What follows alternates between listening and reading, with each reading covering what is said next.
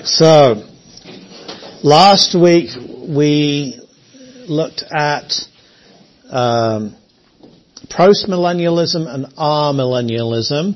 I want to say some more about amillennialism today because that's uh, going to be the main foil that I use as the course goes on.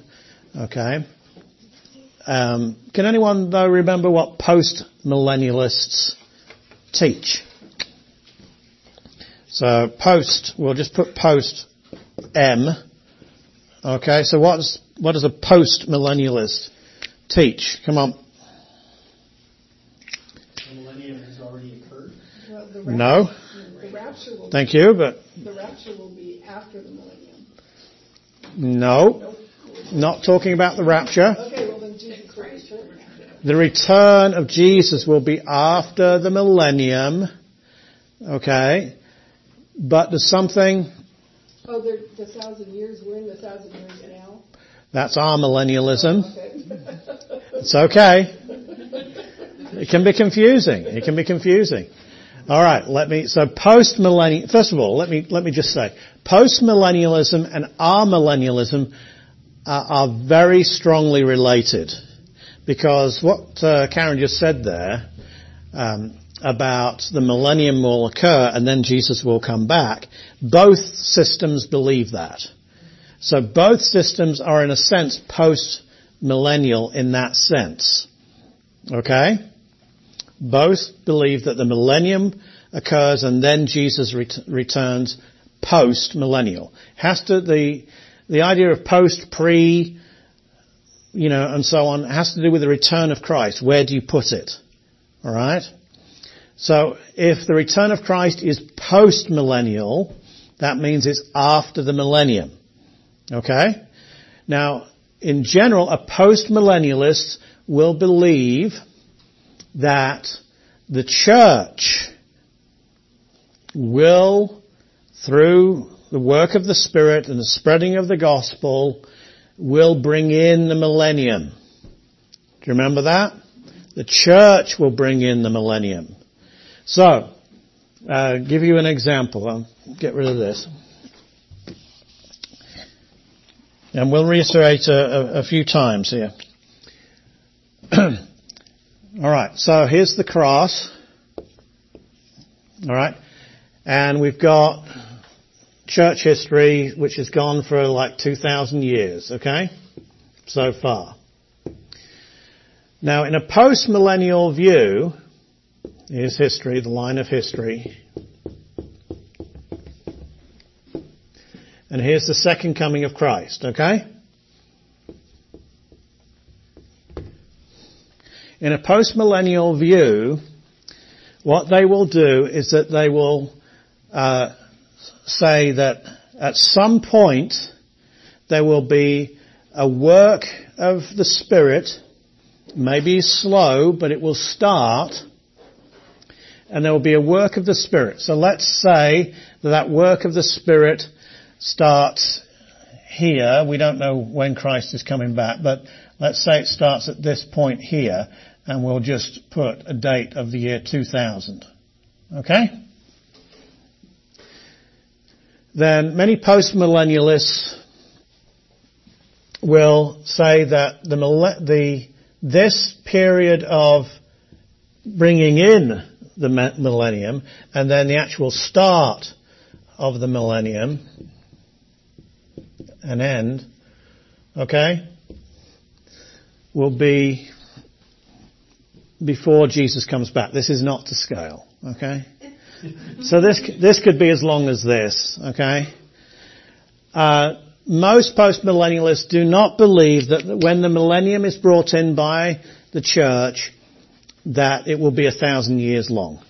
Okay? They don't take the thousand years literally. Like nearly everybody else, apart from the system that, that I'll be teaching here, they spiritualize in, in large part the book of Revelation, and they say it's symbolic, therefore all the numbers are symbolic, therefore the thousand years is symbolic, so we don't need to believe in it literally. But you get the idea. Okay, so a post-millennialist believes the church is going to bring in the millennium at some point, and then after that, when there's been a certain amount of, you know, hundreds of years, maybe a thousand years, who knows, of the church and of Jesus Christ uh, bringing in the kingdom on earth, then Christ will come back. After that, because the millennium has already happened, do you see? There's no need for a millennium after Jesus returns. Because Jesus returns after the millennium. Are you okay with that? I didn't ask you if you agreed with it. I asked you if you are, I asked you if you get it. Alright? Alright. I mean, if you, if you, uh, if you want me to, let's just, this might help the visual. Okay, if we just do this, make this bigger. Okay, and we start at say here, whatever date that is. So the church will bring in the millennium. And we can, we can put the 2000 date here and that might be a better visual for you. Okay? Rather than squidging it at the end. So there's your post-millennial. Now, an amillennialist, and we'll be doing a little bit more about that.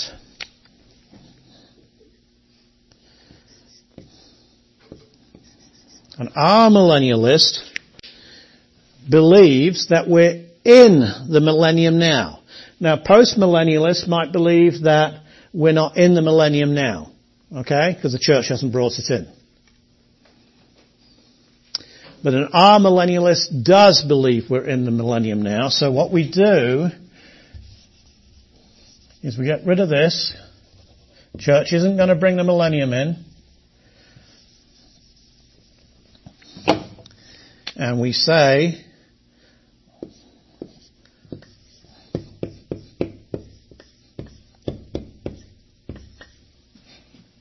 that from the cross to the second coming, it's all the millennium. So we're in the millennium now. Alright? That's amillennialist. So the millennium is now, Christ comes back after the millennium. So amillennials are actually post-millennials. Yes. Just of a different stripe. Okay? And, and remember I said, amillennial, that, that term was only invented about the 1920s. Okay? So before that they were called postmillennialists. Alright, so, because they believe that the, the millennium happens, and then Christ comes back after, post, after the millennium. They just don't believe that the church brings in the millennium. They just believe we're in the millennium. The millennium is spiritualized. Which means that an amillennialist believes that the millennium is just the church age, if you like. Well, no, I can't even say that because many of them are Presbyterians and they believe the church age started with Adam. But, but um, from the time of the first coming of Christ to the second coming of Christ, okay, that's the millennium in amillennialist view. A post-millennialist of the modern stripe, well the older stripe was basically believe this too, is that the church is going to bring in the millennium. So all of the period from the cross of Christ to the second coming is not the millennium in a post-millennial view. Whereas in an amillennial view it is. I know I'm repeating myself, but it's, uh, I, I think I have to, okay? But in a post-millennial view, the millennium will be brought in by the church and then Christ will come back. Alright? So that's our millennial.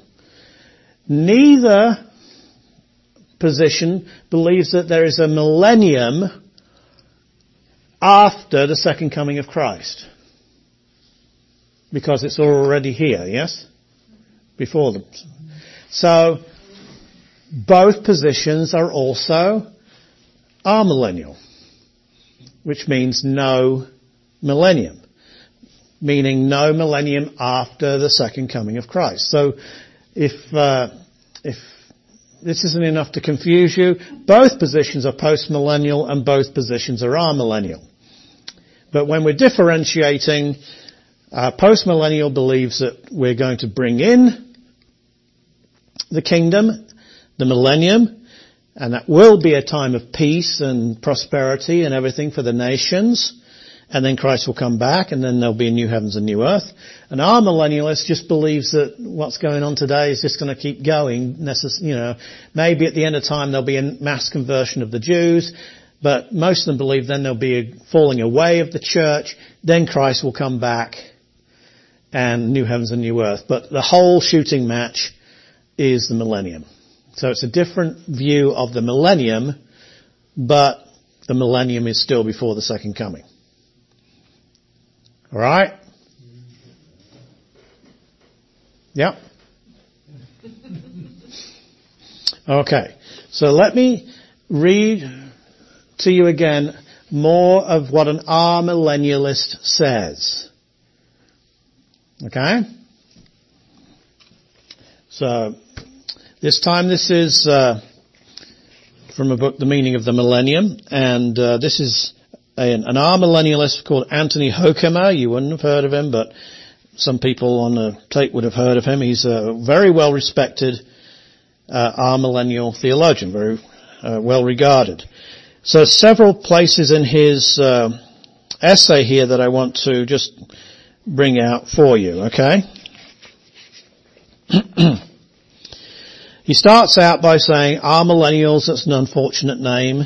Wish we didn't have it because they don't deny the millennium with, they say we're in the millennium. They just deny a future millennium. Okay? So he says that. And uh, he starts off by saying, if you'll turn to Revelation 19 and 20, if you were there, Revelation 19 and 20. He starts out by saying that chapter 20 of the book of Revelation does not follow chapter 19 of the book of Revelation chronologically. Okay? They deny, all amillennialists deny that chapter 20 of Revelation follows chapter 19 of Revelation chronologically.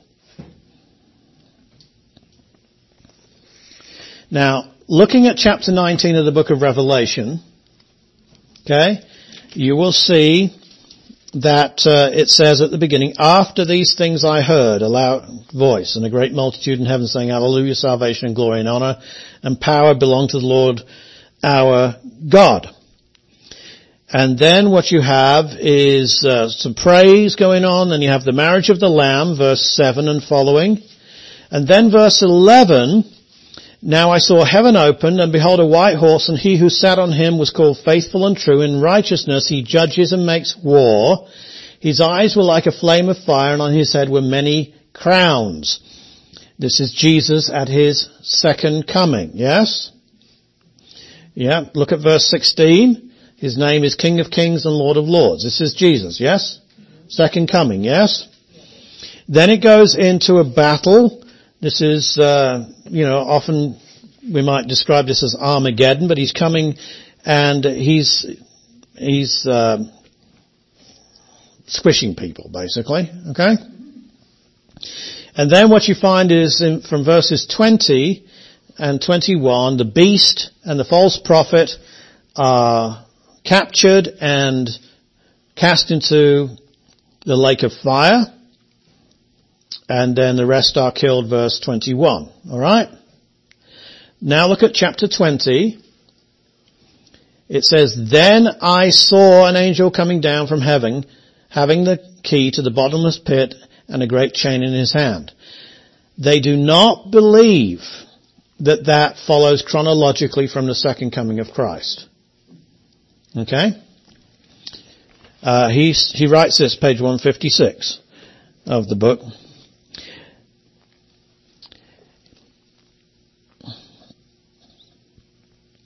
Let us further assume that what is presented in Revelation 20 must necessarily follow in chronological order what was described in chapter 19. We are then virtually compelled to believe that the thousand year reign depicted in chapter 20 verse 4 must come after the return of Christ described in 1911. But, if we see Revelation 20 verses 1 through 6 as describing what takes place during the entire history of the church, we're in the millennium now, okay?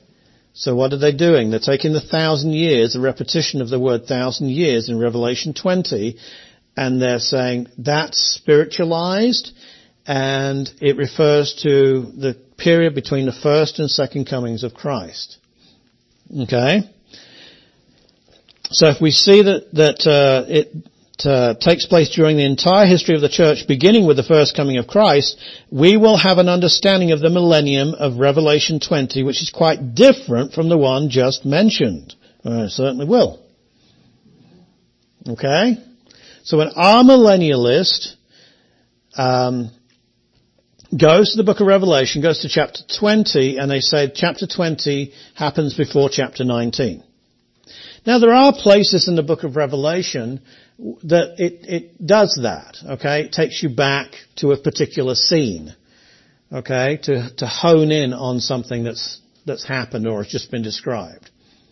Okay? But that doesn't seem to be happening at all in um, chapter 19 and 20. It doesn't seem to be um, that way at all. This just seems to follow chronologically just as much as chapter 21 and 22 follow chapter 20. You know? Anyway, to just, to, uh, continue,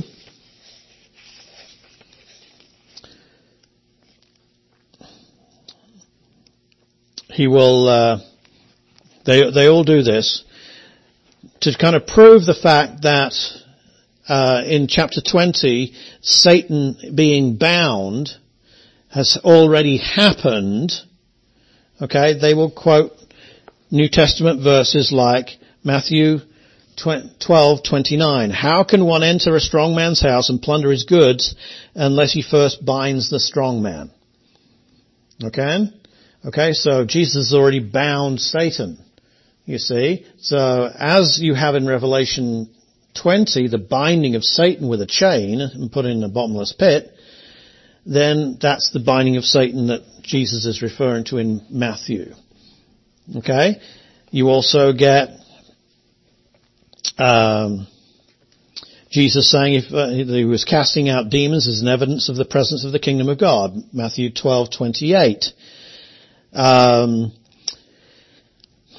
he says in, on page 163 here, when the 70 returned from their preaching mission, they said to Jesus, Lord, even the demons submit to us in your name. Jesus replied, I saw Satan fall like lightning from heaven.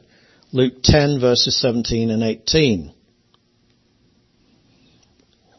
Okay, so the falling of Satan like lightning from heaven, okay, is described as the fall of Satan from his power, place of power. That's what, uh, in this book, Understanding Prophecy, the amillennialist in this book, Benjamin Merkle, that's what he says that that means, okay? So it's interpreted to mean that his fall from power. And, uh, and so it goes. Uh, he it says, uh, it's, it's here, but it, uh, Merkle says it more concisely. He says that uh, in in the book of Hebrews, where it says that Jesus was manifest so that he may destroy uh, him who has power over death, that is the devil. Well, that means the devil's been destroyed already. Okay, which means not that he's been destroyed, destroyed, but means that his power base has been destroyed. Okay? That's the, that's the idea there. Now if this, if, if, you see what they're doing? They're taking these outside verses and they're bringing them into Revelation and they're interpreting Revelation by that, by those verses. But those verses are not like uh, slam dunk verses at all. Okay, they, you have to interpret them, and there are other ways to interpret them, okay, which do not imply amillennialism. But they, they are driving an interpretation of the book of Revelation from outside the book of Revelation, because these verses are not written by John. Okay? So what often happens with these people is that they'll get passages from outside of uh, different books and they'll bring them in to interpret passages like the book uh, Revelation chapter 20 instead of keeping with Revelation 20 and saying what does it mean in, in its context. And they all do this. Every single one does this. Okay? The reason for it is they say Revelation chapter 20 is obscure. It's obscure. It's an obscure passage. They'll go to also the Old Testament prophecies in uh, Isaiah chapter 11, Isaiah 2, Micah 4, um, uh, Ezekiel 34, 36, 37, 40 through 48 uh, they'll go to all these passages and they'll say they're obscure. There's a lot of obscure passages in amillennialism. Okay? So what they do is they say, well, you have to, the rule is that you have to, uh, to interpret the obscure passages in the light of clear passages. And that's, that's their ticket, you see, to changing these, these passages. Of course, they're not, these passages are not obscure unless you don't believe what they say. Then all of a sudden, they are obscure. But that's the tr- that's true in life, isn't it? If you don't believe what somebody's saying, then all of a sudden what they're saying becomes obscure. And you believe, you have to believe something else. Yeah? Isn't that true?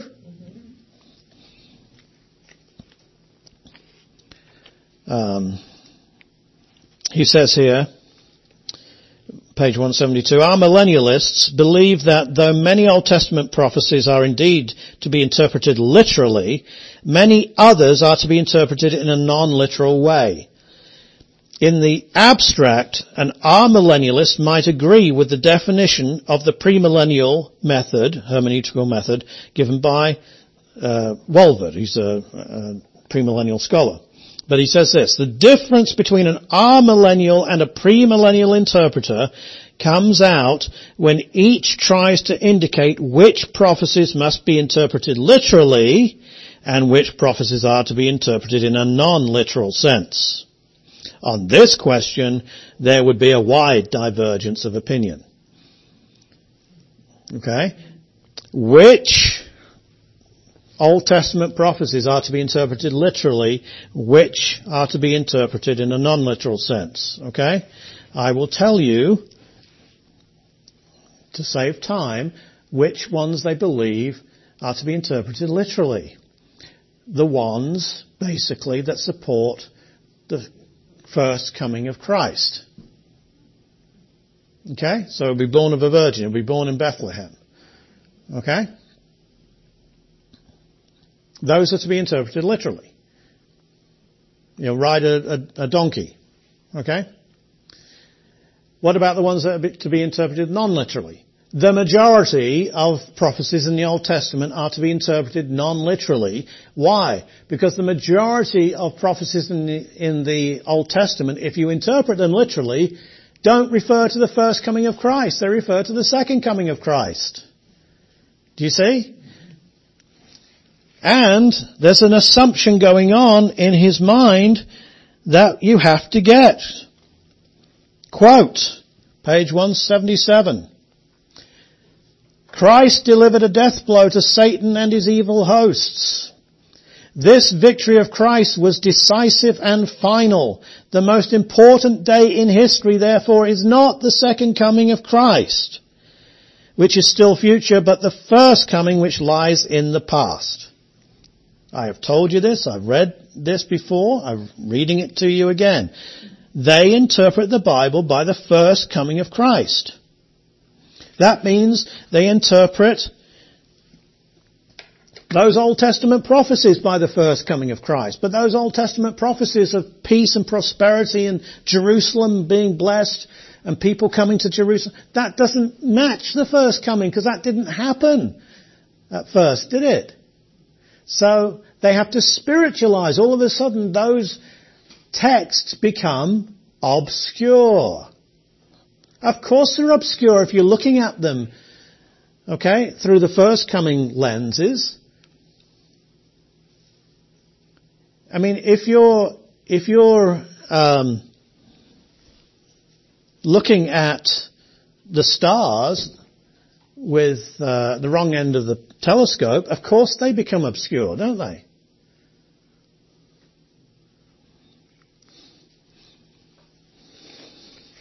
So don't fall for that. They will tell you that. Okay, it's a big, it's a good line for them.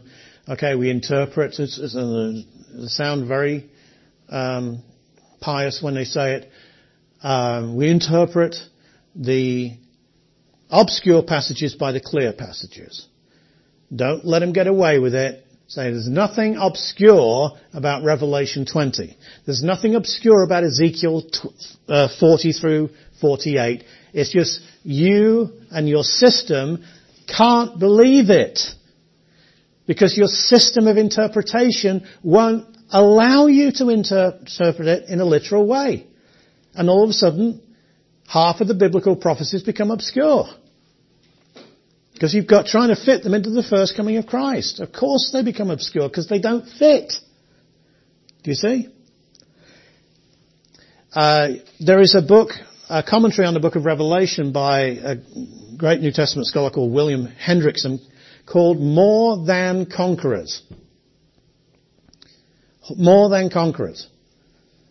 It's a commentary on the book of Revelation, but where does the term more than conquerors come from? We are more than conquerors through him. That's in the book of Romans. What does that tell you about their method of interpreting the book of Revelation? They're going to go outside of the book of Revelation to interpret the book of Revelation. Not going to interpret the book of Revelation by itself. Why? Oh, it's symbolic. Oh, it's obscure.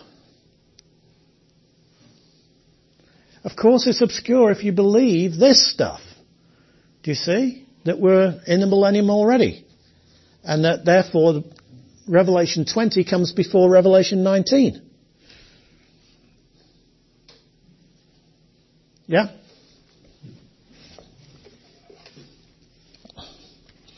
Uh, there was more, one more quote here. I think I wanted to, to quote. Where is it? Um, page 181. Amillennials also teach that during this same thousand year period, which is this 2,000 year period, at least. The souls of believers who have died are now living and reigning with Christ in heaven while they await the resurrection of the body.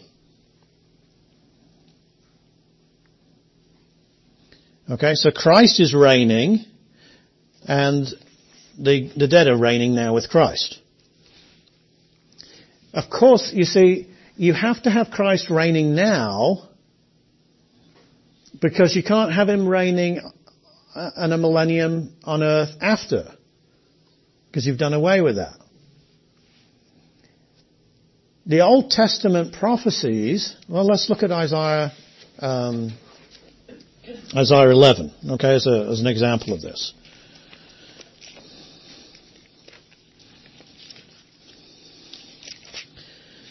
The Old Testament prophecies are, are very specific about the reign of Christ. Isaiah 11, again, there shall come forth a rod from the stem of Jesse and a branch shall grow out of his roots. Is that literal? No. It's a metaphor. It's a, it's a figure of speech. But it refers to Christ who comes from the lineage of David. Okay? The father of David is Jesse. The Spirit of the Lord shall rest upon him, the Spirit of wisdom and understanding, the Spirit of counsel and of might, the Spirit of knowledge and of the fear of the Lord. Is that literal?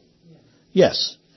His delight is in the fear of the Lord, and he shall not judge by the sight of his eyes, nor decide by the hearing of his ears, but with righteousness he shall judge the poor, and decide with equity for the meek of the earth.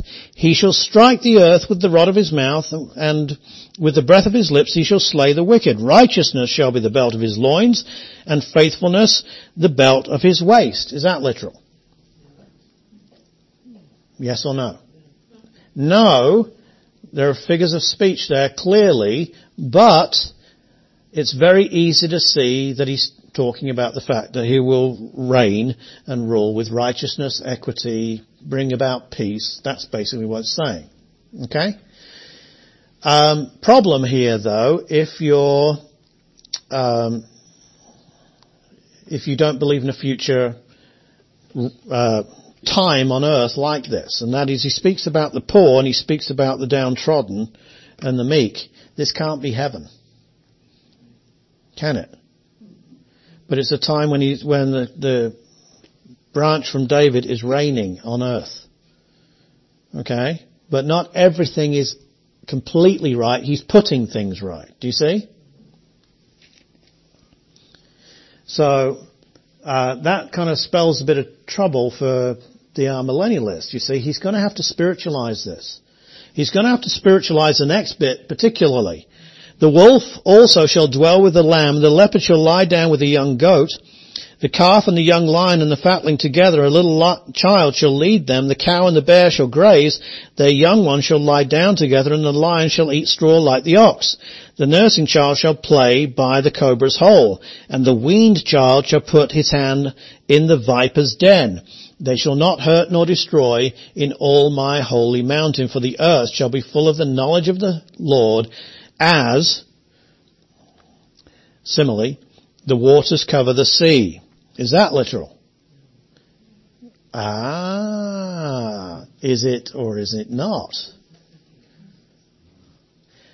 If you're an amillennialist and postmillennialist, it's not literal. If you believe in a future reign of Christ and peace on this earth in the future, it is literal. You see? Turn to Hosea chapter 2. Hosea chapter 2. So take a kind of a, a decent pinch of the Bible to the right. Go get past Ezekiel and Daniel.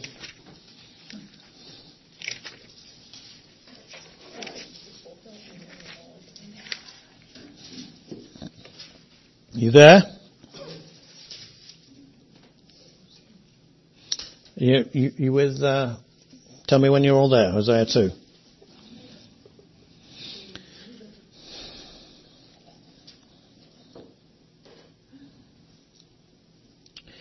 Verse 14. Therefore, behold, I will allure her, talking about Israel, will bring her into the wilderness and speak comfort to her. I will give her her vineyards from there and the valley of Achor as a door of hope. What's the valley of Achor? That's the place where Achan was killed in time of Joshua. Okay?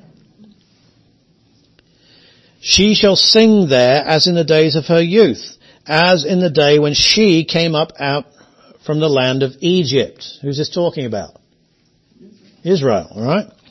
And it shall be in that day, says the Lord, that you shall call me my husband, and no longer call me my master.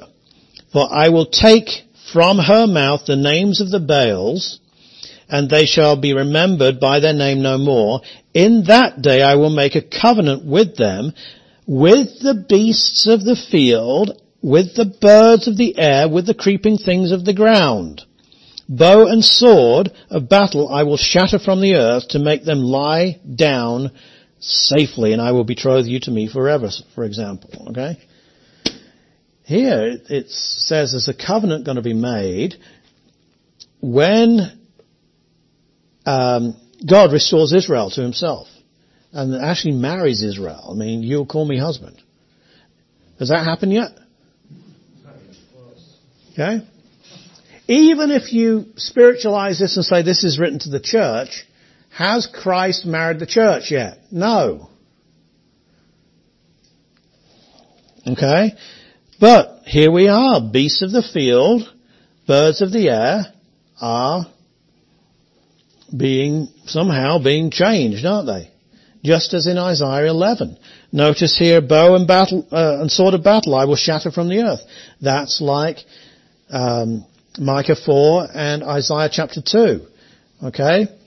Uh, in that passage, remember it talks about the fact that, uh, he will, they will beat their swords into plowshares. Yeah? Talking about the same stuff. See how it connects? Literally it connects. Do you see? But if you're an amillennialist, you can't have that happen. Do you see? So you have to spiritualize it.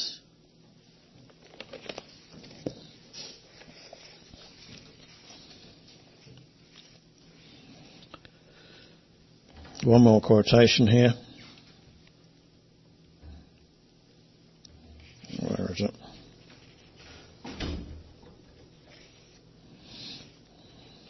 Nope, nope. I think it was here. Just one second. I think it was the Merkle uh, quote. Um, okay, listen to this. This is Benjamin Merkle, uh, page 260, 261 of Understanding Prophecy here. Okay, just listen carefully. You need to be in Revelation 20 here. The images are not to be taken literally, although they point to literal events and realities. So although the angel coming down from heaven in Revelation 20 is pictured as having a literal chain to bind Satan and a literal key to lock him up, these symbols relate to us God's intention to limit Satan's influence on the world. This binding is said to last a thousand years. If the chain, key and prison are symbolic pictures, then it is likely that the thousand years is also symbolic and represents a certain period of time, but not necessarily a literal one thousand years. Second, John tells us that Satan is bound so that he might not deceive the nations any longer. Revelation 20 verse 3. Thus, Satan's influence is not completely removed, but is specifically tied to his ability to deceive the nations. You buying it? So we can take, we can take the reason for the binding literally, so that he doesn't deceive the nations. Okay? But we can't take the binding itself literally. Okay, the chain is not literal, the prison isn't literal, the, the thing on top of the abyss is not literal, the thousand years isn't literal. Do you see that? And the letting him out, obviously, isn't literal because he wasn't let into a literal prison in the first place. I said that uh, where it says that he, he might not deceive the nations any longer, that they take that literally, but do they? Do they? Because they will say that this refers to uh, not all of the people of the nations, but only to the elect. The elect are not going to be deceived. So the word nations doesn't mean nations, it means the elect from all the different peoples of the earth. So even that is given a qualified definition. Alright? If you're going to interpret the Bible in this way, you can make it do almost anything you want it to do. And folks, they do. They do. Alright. So that's, again, that's amillennialism. Um, that's the main uh, opponent of the position that we're I'm teaching here. But before we get to uh, this this position, dispensational premillennialism, the position that I'll teach from now on after this little lesson here, we have to get to historic come covenant premillennialism. Sorry, sorry, sorry. Has to be done. All right. So, let's see. So, in premillennialism, okay, premillennialism teaches, there's me blue.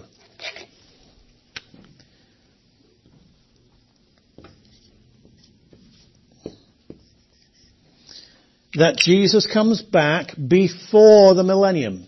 Yes? Pre. Before the millennium. So how are you going to do this? Well, you have the cross, you have the return of Christ at some point, and then you have Christ setting up the millennium. Okay, and then you have the new heavens and new earth after that. Okay? So that's premillennial, premillennialism. but there are two main sorts of premillennialism. And uh, the historic covenant premillennialism will teach that, yeah, Jesus will come back and set up his millennium on earth. All right, good. that's good. That's good. Their main proof text is Revelation 20. In fact, for many people, the most, uh, including the most influential premillennialist, a man called George Eldon Ladd, that is the proof text. Okay? You say, well, what about, what about the Old Testament prophecies? Uh, Ladd does not believe, um, neither, not all premillennialists are like this, but Ladd does not believe that uh, the Old Testament or the Gospels speak about a future kingdom. Okay? That it's only found in, in Revelation 20. Now, some of the older premillennialists, um, some of the Scottish writers, uh, Robert Murray M'Cheyne, uh, who you may have heard of, Horatius Bonar, A.O. Bonar, you may have heard of these men. If you haven't, you should do. They're great men. Uh, they, they were premillennialists in this in this view. All right? And they would sometimes go to these Old Testament passages and they will say, look, the, the Bible says that Israel will come back to the land. And so what you get is when Israel did come back to the land in 1948, you have premillennialists who would say, yeah, you see, because the Bible prophesies that. Okay? The Bible prophesies that. Not there yet, I will just tell you the Bible doesn't prophesy that, I don't think. The Bible prophesies another return after they've been expelled again. Okay. okay, but that's, that's for later on. We can, uh, we can get to that when we, uh, we hit that part of the, of the course. But a historic premillennialist. Okay. Little bit here for you because I know you love this stuff. Right. Alan Bandy is the premillennialist who wrote this book. These guys wrote this book together. They agree on nearly everything, which should tell you a lot. Okay? And they, they have one chapter, well, two chapters where they disagree at the end of the book. Otherwise they agree with each other. He says, uh, historic premillennialism basically affirms some variation of the future fulfillment of prophecy, especially a literal, visible, glorious and victorious return of Christ to earth at the end of the age. This position typically, typically affirms that when Jesus returns, he will bind Satan, the saints will be raised, first resurrection, and they will reign with Christ in a millennium of peace and prosperity. Yet, not all historical premillennialists insist on a literal interpretation of the thousand years. And he writes in a footnote here, I believe that all numbers in Revelation have symbolic meaning and therefore should not be taken literally in every instance. As such, I'm not convinced that the millennium is actually comprised of a literal or a thousand literal years. So, the stuff there, when I started reading him, he thought, yeah, I agree with that. And then, Hold on a minute. Hold on a minute. He's not going all the way, is he though? Okay? He also believes the kingdom of God has already been inaugurated at the first coming. Okay? So his main interpretation, just as the amillennialist here, is going to be the first coming. He just believes that there are some scriptures that you can't cram into the first coming, so you've got to leave them for the second coming.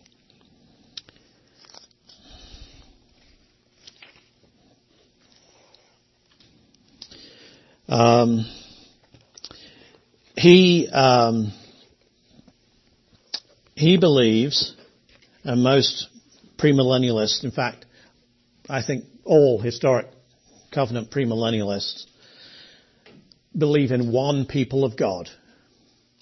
One people of God. All amillennialists and all postmillennialists believe in one people of God. Now, if there's only one people of God, who is it? It must be the church, yes? So therefore Israel, okay, as a nation has no future. Do you see? Either with postmillennialists or amillennialists or historic covenant premillennialists, they all believe in the one people of God. Yeah? Now, they might get a little bit technical and, and say, uh, yeah, but I understand that, that the Old Testament saints weren't really in the church, and the church began after the resurrection of Christ. But when you ask them, okay, but do you, do you believe in two peoples of God there, therefore? People saved in the Old Testament period, or before the ascension of Christ, and then those in the church afterwards. And they say no. There's one people of God. Well, who are the one people of God? They have to be the church, folks. Okay? They have to be the church. You say, what did they do with Israel? They will often believe, and you can be post-millennial, amillennial, or historic premillennial, they will believe that uh, God has a future for Jews being saved and incorporated into the church. The majority of Jews, you would agree, through church history have not been saved.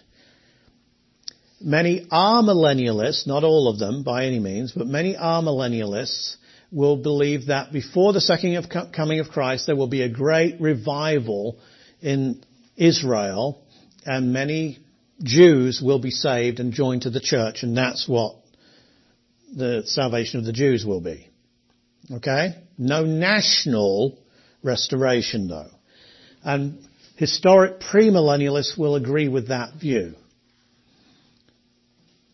As far as Old Testament prophecies, sometimes they will look at the restoration passages in the Old Testament.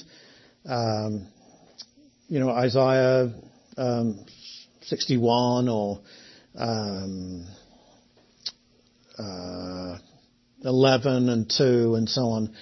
And they will say, yes, there's, that's going to be the world when Christ comes back in the millennium, because they believe in a millennium. But they won't take the Israel, Jerusalem, you know, locations that literally. And they'll all spiritualize Ezekiel's temple. There's no need for the Levitical sacrifices because the church doesn't need Levitical sacrifices, you see, and as one people of God, the church. And as you, as I read to you from this, um, this premillennialist, Alan Bandy, he believes the book of Revelation is full of symbols. So many historic covenant premillennialists will agree for the most part with amillennialists that the book of Revelation is not to be interpreted at face value. It's symbolic, highly symbolic, and those symbols don't, uh, they have to be decoded and, uh, and basically spiritualized, okay? Um, George Eldon Ladd, here he, he, uh, in his essay, he takes most of the time knocking our position. But he just says, premillennialism is the doctrine stating that after the second coming of Christ he will reign for a thousand years over the earth before the final consummation of God's redemptive purpose in the new heavens and the new earth of the age to come. This is the natural reading of Revelation 21 through 6. Um, he, uh, he denies that there is a distinction between Israel and the church. So he's one people of God guy. Okay? Um, he says, page 20 here, the fact is that the New Testament frequently interprets Old Testament prophecies in a way not suggested by the Old Testament context. Okay? He gives you an example. Hosea 11:1 out of Israel I have called my son, which is quoted in Matthew 2:15 and applied to Jesus. All right? Well, we'll we'll deal with that later on. But I will tell you that there is something else going on and that Hosea is actually relying on the book of Numbers. Okay? So there's there's an, another connection there where it actually is Messiah. So there's a kind of a double meaning in that. Okay? Uh, he says, um, the Old Testament is reinterpreted in light of the Christ event, the first coming of Christ. Okay? Reinterpreted. He does use the word.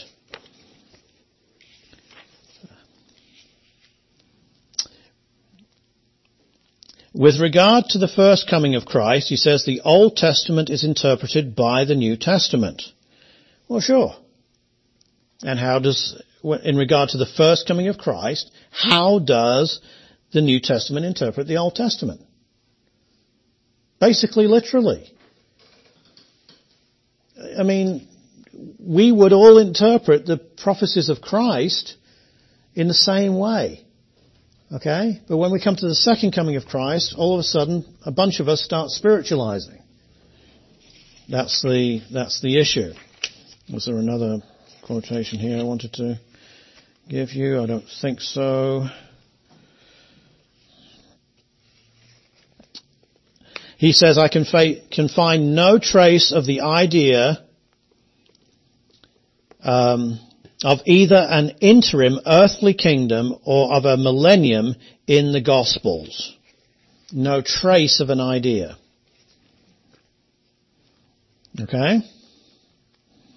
And he does some good work uh, here about refuting the amillennialists of uh, and, and, their interpretation. Um, for reasons outlined above, he says on page 32, a millennial doctrine cannot be based on Old Testament prophecies but should be based on the New Testament alone. And basically on the book of Revelation chapter 20. So, a historic premillennialist has some stuff right, okay, as far as, and of course I'm saying that because I agree with them. I mean, an amillennialist say well, he's got it wrong. But uh, but yeah, he, he believes that after the second coming of Christ, it's going to be a literal millennium. But there's only one people of God. There's no restored nation of Israel in this millennium. Do you see? And the only reason that he's going for the millennium is basically because of Revelation 20. And not all, as, as, you heard from Alan Bandy there, not all historic premillennialists believe that the thousand years is a literal thousand years.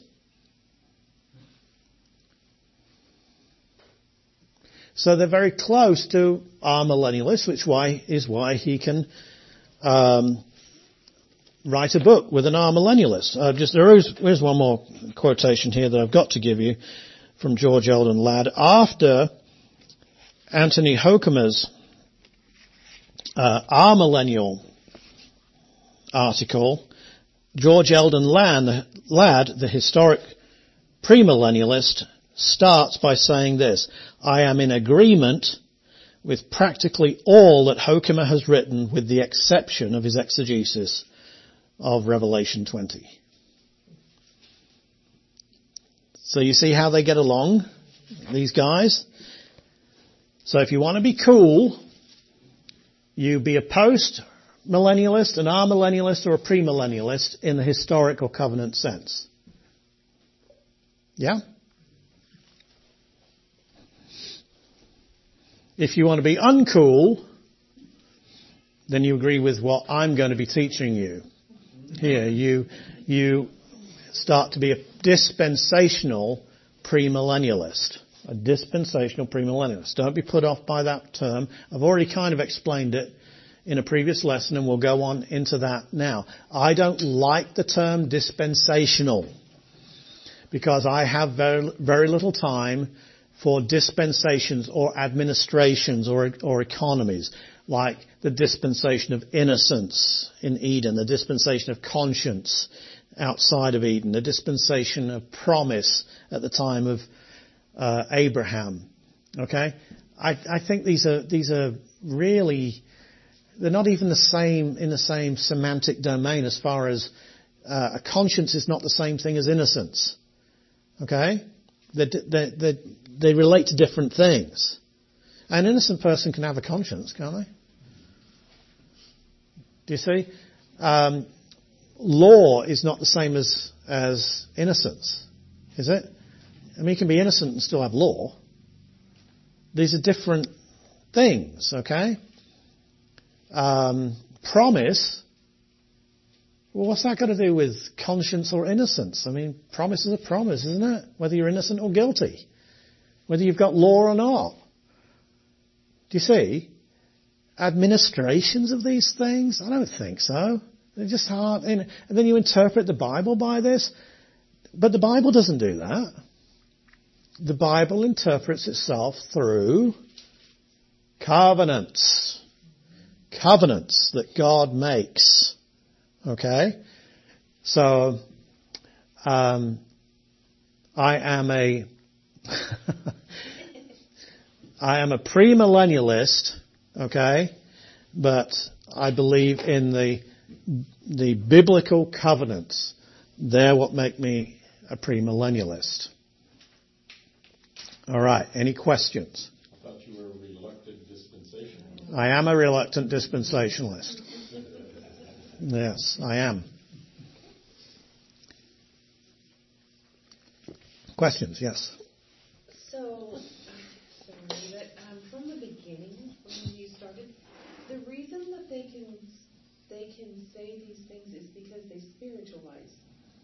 A lot of their what they read in the Word of God. How do they how do they um, fit this in with God is the same yesterday, today, and forever? He doesn't. I mean, they what I hear them saying is that sometimes he talks this way to you and sometimes he talks that way to you. Mm-hmm. Is that, I mean, that's what they're saying basically? All right. So let me just rephrase the question. The question is if, if they're claiming that God spiritualized, uh, or rather God's word has to be spiritualized in order to understand what God really means, then that means that what he said over here which is not to be taken literally, but was taken literally, maybe, has a, a different meaning later on. And so God is speaking out of both sides of his mouth. Okay, so is that basically what you're saying? And what do they say? How do they respond to that? I've never had a clear response from anyone on that charge. What they tend to do is they tend to say, how dare you accuse God of doing that? But I don't believe God does that. You're the one who does. The logical outcome of believing that is that God, is double-mouthed. That He's ambiguous in what He says. So how do you lock down meaning? Okay? And we'll be dealing with this a lot, so don't, you know, just stick with it. But I must say this, you know, um, Terry used the word spiritualization. They don't like that word. I know that Ladd used the term, okay? But they don't like that word. They say we don't spiritualize, we take it literally. Okay? In other words, and I know it's, you know, I call it slippery language. Because what they mean by literal is not what you mean by literal. And it's, and if you did to their books what they do to the Bible, they would accuse you of misrepresenting their literal meaning.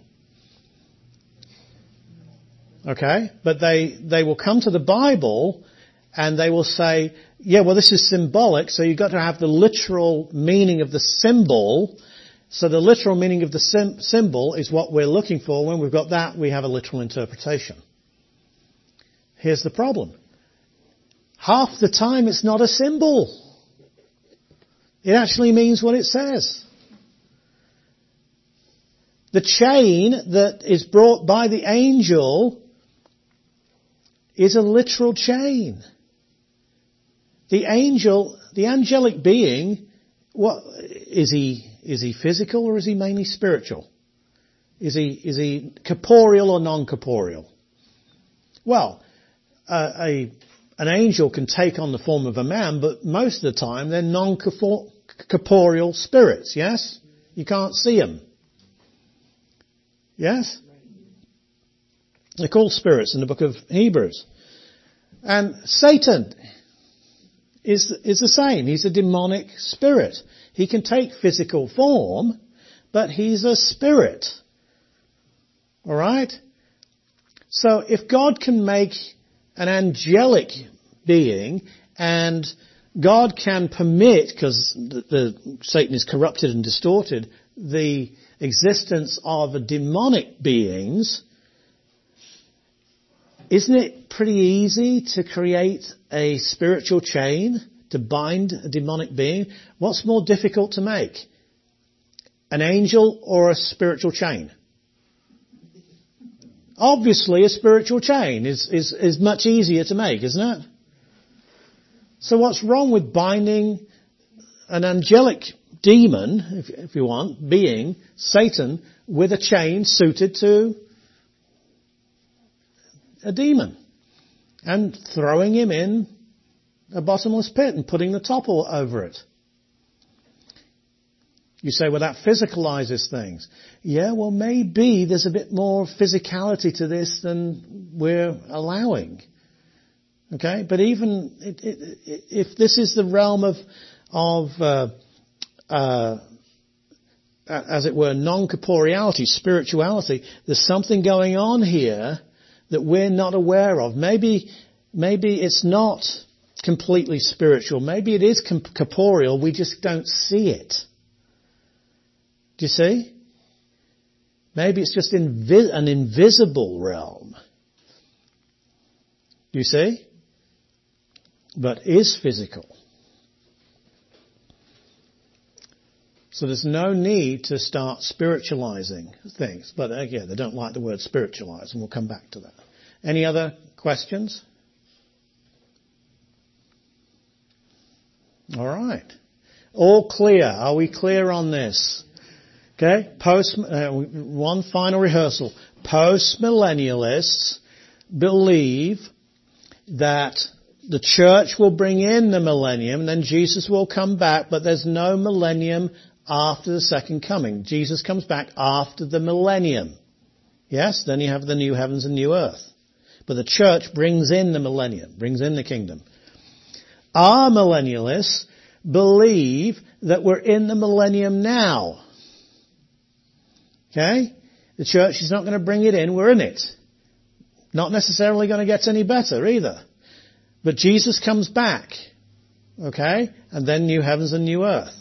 So there's no future millennium. So in this sense, postmillennialists are also amillennialists because postmillennialists don't believe there's going to be a millennium after the second coming.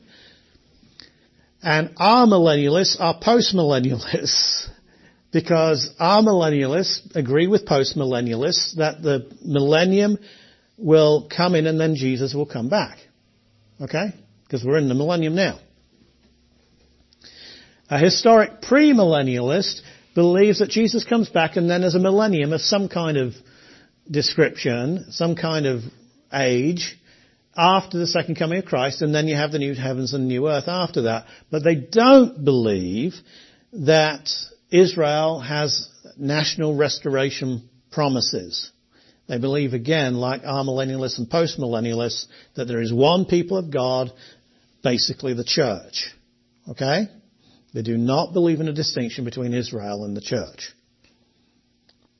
Which is why their approach to the interpretation of prophecy is very often very, very similar to the amillennialist and the postmillennialist, which is why uh, Hoekema, uh, sorry, Ladd, who is the most influential prophecy scholar of the last probably 50 to 100 years, particularly in America. Ladd's been very, very influential. Ladd says he agrees with the amillennialist most of the time. And this is why Bandy, a premillennialist, historic premillennialist, can write a book with an amillennialist and agree most of the time with him. I couldn't. Because I'd be constantly disagreeing with him, saying, it doesn't say that. Okay? It doesn't say that. That doesn't apply to the church. That's a second coming passage, not a first coming passage. Do you see? So that's where we're going next time. We're going to to kind of clarify things, and uh, I, I had to do this. I had to give you this stuff before we could move on. Yes. Let's follow up that question I had last week, remember, about the the thousand year reign here. We're supposed to be in it now. So we can't get along. Yeah. We're trying to make this happen. Where are we in their thousand years? I mean, what, what would they say? Uh, the, the question is, this is the last question. The question is um, that since Christians can't get along either, okay, then when's this thousand years going to start? Okay? And, you know, when are Christians going to start getting along? that's a post, only a post-millennialist will say we will all, finally, the Holy Spirit will revive the church first before the world is saved and everyone will be on basically the same page, which will be on our page. We'll all, will be post-millennial, okay? So we'll all agree with that, that view. Uh, an amillennialist won't believe that because we're in the millennium now. And things don't necessarily get any better. Do you see? In fact, an amillennialist will often say that um, that there will be an apostasy before the second coming of Christ. The church things may get worse. Do you see? But they will deny a literal millennium after the second coming. All right. I can see that you've had enough. From now on in, it's much more plain sailing, I think.